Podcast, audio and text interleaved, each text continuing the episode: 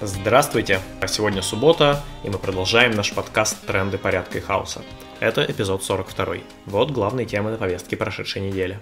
Во-первых, в пятницу 18 февраля в затянувшейся истории вокруг вроде бы готовящегося вторжения России в Украину наконец произошли некие повороты сюжета. Так называемые главы, так называемой Донецкой и Луганской, так называемых народных республик объявили эвакуацию населения почему-то в Ростовскую область, где в связи с наплывом беженцев введен режим чрезвычайной ситуации. В предыдущей фразе, конечно, почти все слова нужно поставить в кавычки. И главы эти не главы, а очевидные ставленники России, и не республики это, и не народные, но тем не менее. Так, официально официальная точка зрения этих самых ДНР и ЛНР состоит в том, что Украина вот-вот начнет беспощадное наступление на Донецк и Луганск, будет наматывать всех русских на гусеницы танков, и поэтому нужно спасать женщин и детей. Мужики же призывного возраста от 17 лет, наоборот, должны немедленно записаться в армию и встать на защиту родной земли от проклятых бандеровцев. В Луганске вроде бы мужчинам даже выезд за пределы так называемой республики уже запретили. В Донецке же кто-то взорвал автомобиль начальника местных ментов, э, сам начальник не пострадал, а в Луганске взорвался газопровод. Пророссийские СМИ уже хором кричат о том, что это украинские диверсии. В субботу уже сам Бастрыкин проснулся и объявил, что возбудил уголовку по факту падения украинского снаряда в Ростовской области рядом с границей. Украинское правительство немного ошарашенно оправдывается и говорит, что это не оно, и вообще никаких военных операций они не планируют. При всем недоверии к украинским чиновникам, э, действительно, взрывать машину вражеского главмента и вражеский газопровод перед масштабным наступлением было бы несколько странно, смысла в этом ровно ноль. Зато это очень похоже на те взрывы, которые прогремели 20 лет назад в Москве и Волгодонске, как раз когда молодой президент Путин пытался показать, какой он брутальный парень. Поджог Рейхстага в Берлине в 1933 году тоже приходит на ум.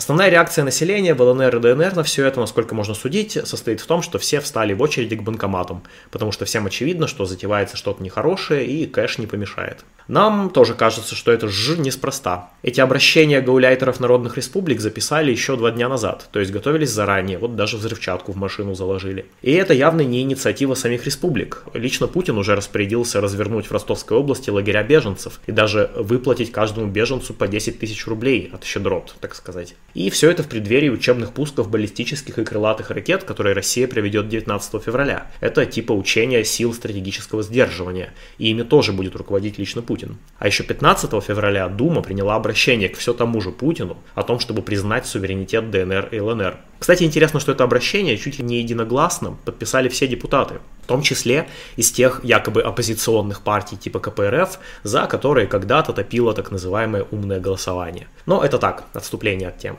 Конечно, все это может быть просто продолжением игры на нервах с обеих сторон, и со стороны Кремля, и со стороны Запада. Нефтяной и оружейный бизнес продолжают богатеть на российско-украинской напряженности. Но сейчас это уже, кажется, выходит на следующий уровень. Тем более, если действительно представить себе полномасштабную войну России против Украины, то ее логично начинать как раз под выходные или на выходные, чтобы иметь два дня без особо пристального внимания СМИ, потому что многие журналисты на Западе будут отдыхать. Но, в общем-то, даже если не сейчас, то однажды какая-то война в любом случае грянет. Это следует из логики развития путинского режима. Ему нужно как-то поднимать рейтинги, а другими способами делать это не получается, а градус маразма у них там в Кремле нарастает по естественным биологическим причинам. Что делать анархистам в случае полноценной войны, есть много мнений, э, зачастую противоречивых. Кстати, читайте сразу несколько статей на эту тему на нашем сайте autonom.org. Но в целом нам кажется, что Михаил Бакунин был прав, когда сказал, мы твердо убеждены, что самая несовершенная республика в тысячу раз лучше, чем самая просвещенная монархия. Конец цитаты.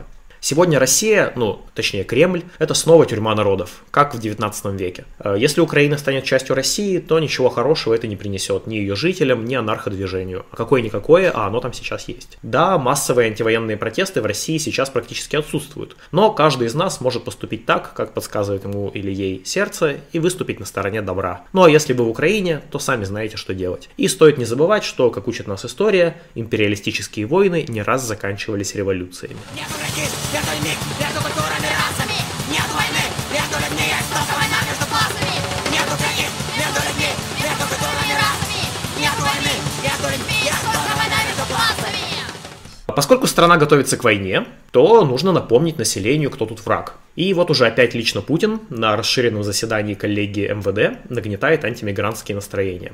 Любые, говорит Путин, проявления экстремизма, нарушение правопорядка, незаконная трудовая деятельность будут служить основанием для быстрого принятия и исполнения решений о высылке таких людей за пределы России и о запрете на въезд в нашу страну в будущем. Э, конец цитаты. А так-то, конечно, до этого трудовых мигрантов не высылали, спецприемники не сажали, менты у них деньги не вымогали и пытками их не заставляли признаваться в любом так называемом терроризме. Ну, а мы хотим тоже напомнить вам старый анархистский лозунг «Главный враг в своей стране, главный враг сидит в Кремле».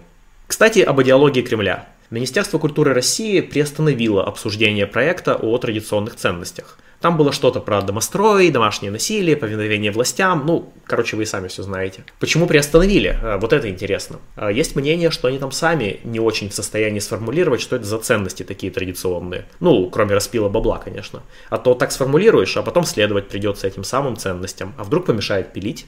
Непорядок. Видимо, решили оставить как есть, потому что репрессировать все равно можно кого угодно за любое действие, хоть за нюдис на фоне деревенской церквушки, хоть за отсутствие маски на лице, хоть на секунду. Повод найдется. А между собой власть имущие сами разберутся. Вот, например, какой-то там депутат Закускин сначала залил газом чеченскую уличную торговку, он вообще такой довольно резкий этот э, депутат, а уже через пару дней ему чуть ли не лично Рамзан Кадыров и Адам Делимханов намекнули что-то про отрезанные головы. И вот уже Закускин дарит этой женщине цветы и извиняется. Ну, тут, конечно, женщине повезло, что она чеченка, иначе бы все закончилось как с предыдущими выходками Закускина, то есть без каких-либо последствий для него, потому что он же представитель высшей касты, то есть власти. Симпатии к Кадырову и Дельмханову это, конечно, не добавляет тоже, но главное показывать, что так называемым элитам никакие традиционные ценности никуда не уперлись, это просто баланда для мозгов быдла. Кстати, это все еще поднимает интересные вопросы о том, как будет обстоять дело с идеологией в будущем либертарно-коммунистическом обществе. Кто-то из анархистов считает, что в нем должно быть некое объединяющее всех мировоззрение, пусть и принятое добровольно. А другие придерживаются мнения, что идеология – это наследие авторитарного прошлого, а будущее принадлежит цветущему многообразию и хаотическому переплетению разнообразных, порой противоречивых или даже конфликтующих идеологий. Но не приведет ли это к откату в то самое прошлое? Напишите в комментарии ваше мнение. Кроме того, буквально на следующий день после приостановки обсуждения Минкультовского проекта о сохранении традиционных ценностей, сенатор Маргарита Павлова выступила с предложением внести радикальный феминизм и child-free перечень противоправного контента, который подлежит внесудебной блокировке. По словам Павловой, сейчас проект проходит согласование в Роскомнадзоре. Нужно сказать, что это уже не первая подобная инициатива, исходящая от парламентариев. Феминистки ехидно указали Павловой, что вообще нахождение женщины в Сенате как-то не согласуется с домостроем. Но, как и другие другие, отстаивающие традиционные ценности карьеристки и конъюнктурщицы, она, понятное дело, не торопится вернуться к роли хранительницы очага.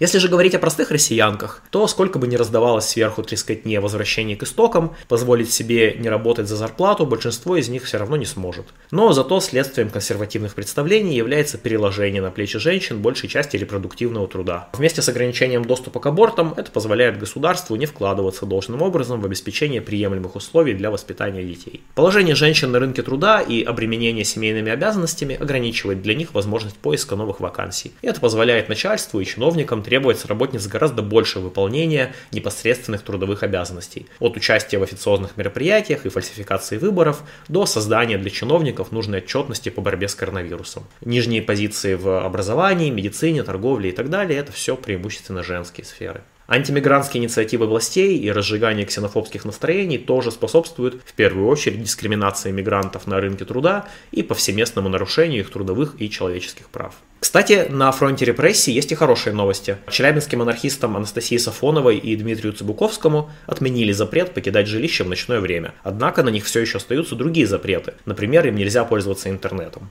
Напомним, что Анастасию и Дмитрия осудили за баннер ФСБ «Главный террорист». Его вывесили несколько лет назад в связи с репрессиями по делу сети. А несколько дней назад, 14 февраля, плакат с таким же текстом держали уже в Нижнем Новгороде. И теперь в связи с тем, что ФСБ посадила школьника Никиту Уварова из Канска на 5 лет только за то, что он анархист. Интересно, собирается ли ФСБ продолжать дальше и теперь уже задерживать нижегородских активистов? Хватит ли заряда в аккумуляторах электрошокеров? Вот вопрос. Кроме того, опубликованы актуальные адреса белорусских анархопартизан Дмитрия Дубовского, Игоря Оленевича, Дмитрия Рязановича и Сергея Романова, которых осудил на огромные сроки режим Лукашенко за борьбу, ну, собственно, против режима Лукашенко. На заглавной картинке этого подкаста, кстати, рисунок Сергея Романова. Пишите им, а, смотрите адреса в описании ролика. Ну вот и все на сегодня. Напоминаем, что в трендах порядка и хаоса участники автономного действия дают либертарные оценки текущим событиям. Слушайте нас на YouTube, SoundCloud и других платформах. Заходите на наш сайт autonom.org.